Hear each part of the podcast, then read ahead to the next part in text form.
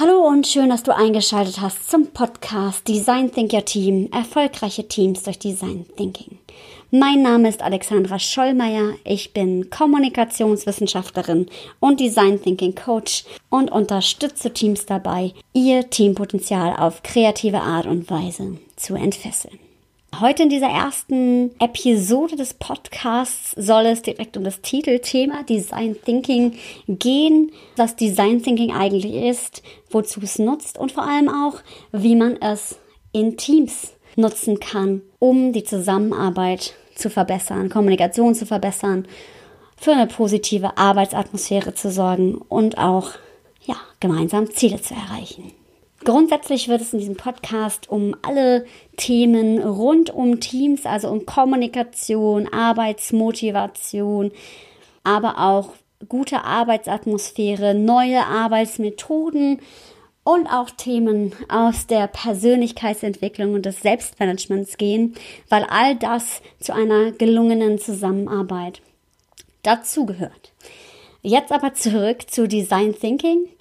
Design Thinking kennst du vielleicht aus dem Produktmanagement oder aus der Produktgestaltung, ist eigentlich eine Methode, die dort eingesetzt wird, um neue Ideen zu generieren, also neue Produktideen zu schaffen. Und ähm, es gibt da ganz viele schöne Beispiele. Also gerade Apple ist ja ein großer Vertreter, was so Bedienerfreundlichkeit und Nutzerorientierung angeht. Es ist ja auch eine Sache, die die auszeichnet. Also wirklich den, den Kundenbedürfnissen beziehungsweise diesem Extra der, der Zielgruppe zu entsprechen. Genau, da gibt es ganz viele andere Beispiele. Auch aus dem medizinischen Bereich gibt es ganz schöne Dinge wie zum Beispiel Thermoschlafsäcke, die in Indien entwickelt wurden, damit Frühgeborene nicht auskühlen auf dem Weg zum Krankenhaus, wo man auch vorher nicht wusste, dass die Ursache, weshalb die frühgeborenen Sterblichkeitsrate in Indien besonders hoch ist, aber auch in anderen Ländern, weil die Infrastruktur nicht gut ist. Also man hatte nur diese Zahl und wusste halt zum Beispiel nicht, okay, warum ist es jetzt so? Und damit sind wir auch relativ schnell bei Teams, weil Design Thinking geht immer von einem komplexen Problem aus. Das kann eben in der Produktentwicklung sein, dass es ein komplexes Problem ist, dass man halt eben genau ein Nutzerbedürfnis nicht kennt, ja, oder in der Medizin, wo Innovation letztendlich sogar dazu da ist, auch Leben zu retten. Also Weiterentwicklung ist lebensnotwendig und auch so ist es tatsächlich in Teams, zwar natürlich auf einer ganz anderen Art und Weise, aber letztendlich ist ein Unternehmen, das auf die Zusammenarbeit von Menschen angewiesen ist, auf Dauer nur dann überlebensfähig, wenn eben auch die Arbeitsatmosphäre stimmt und auch ja, die menschlichen Faktoren in diesem Betrieb stimmen, weil sonst rächt sich das Ganze innerbetrieblich mit Fluktuation. Genau deshalb ist ähm, Design Thinking auch eine Methode, die ich für mich in meiner Arbeit entdeckt habe und die auch dir in deinem Team oder in dem, was du täglich in der Arbeit für Themen hast, auch weiterhelfen kann.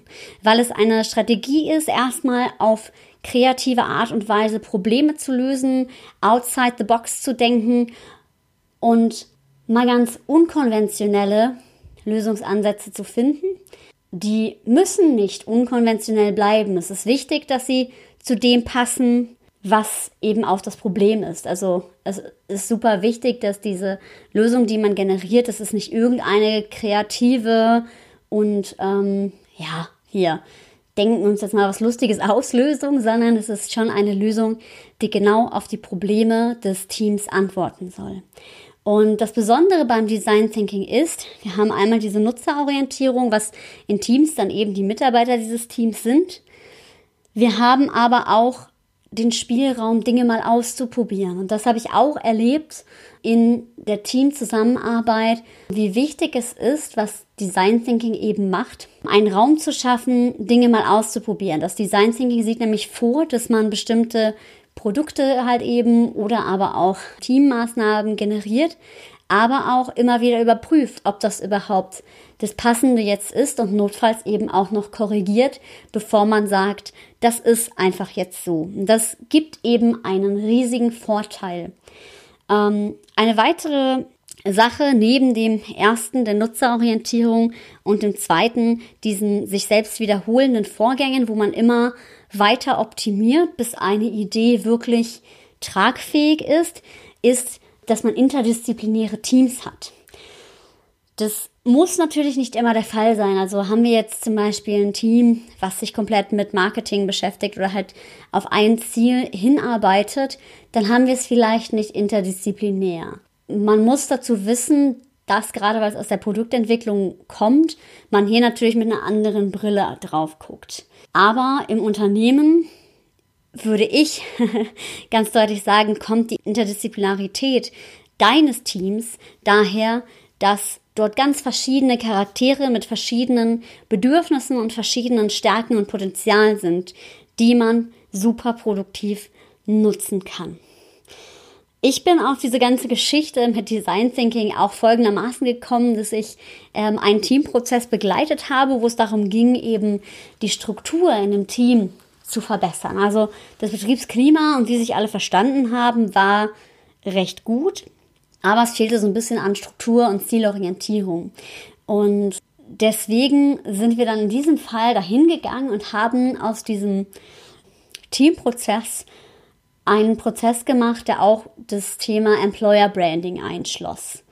Ähm, es war eine Personaldienstleistungsfirma und ja, da war es halt eben der Fall, dass es darum ging und was, wo der Schuh drückte, Mitarbeiter an Land zu ziehen.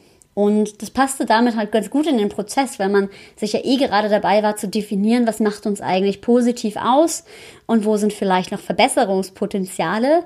Und so ergab sich dann aus dem Prozess, es war ganz lustig, eine Challenge, ähm, weil die jüngeren Mitarbeiter hatten andere Ideen, auch jüngere, neue Mitarbeiter zu akquirieren als die älteren die sich dann auch an die Zielgruppe der älteren Mitarbeiter, die sie akquirieren wollten, gerichtet haben.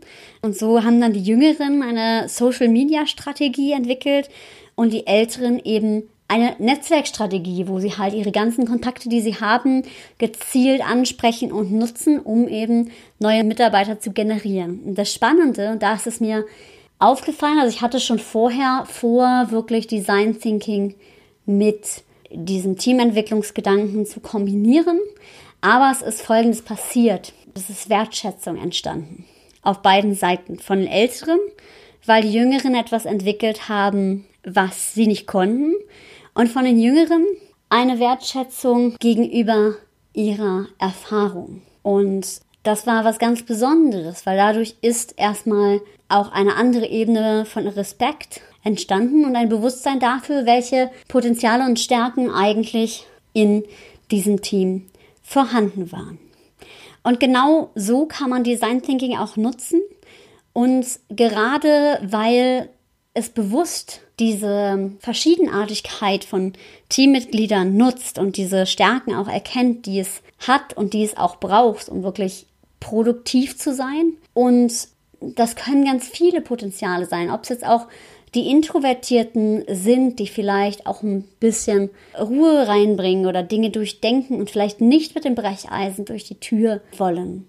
Ja, es kann viele Dinge haben und gerade auch mit diesem Hinblick auf, was können wir vielleicht im Team voneinander lernen.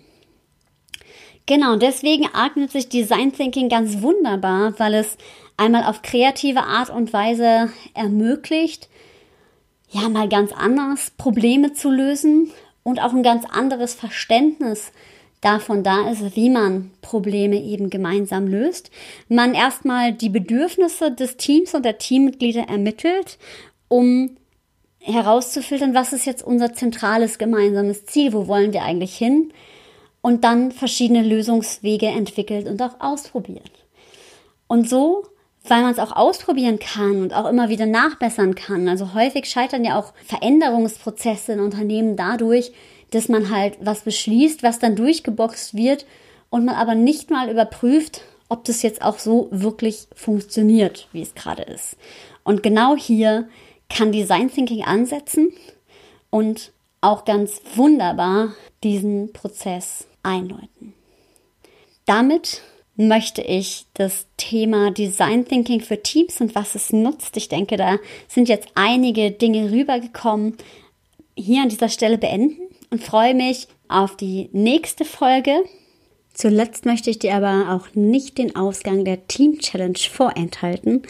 Und zwar haben tatsächlich letztendlich beide Teams in dieser Challenge gleich viele Mitarbeiter akquiriert. Also so hat es einen positiven Nutzen für das Unternehmen, aber auch für die Teamdynamik erreicht.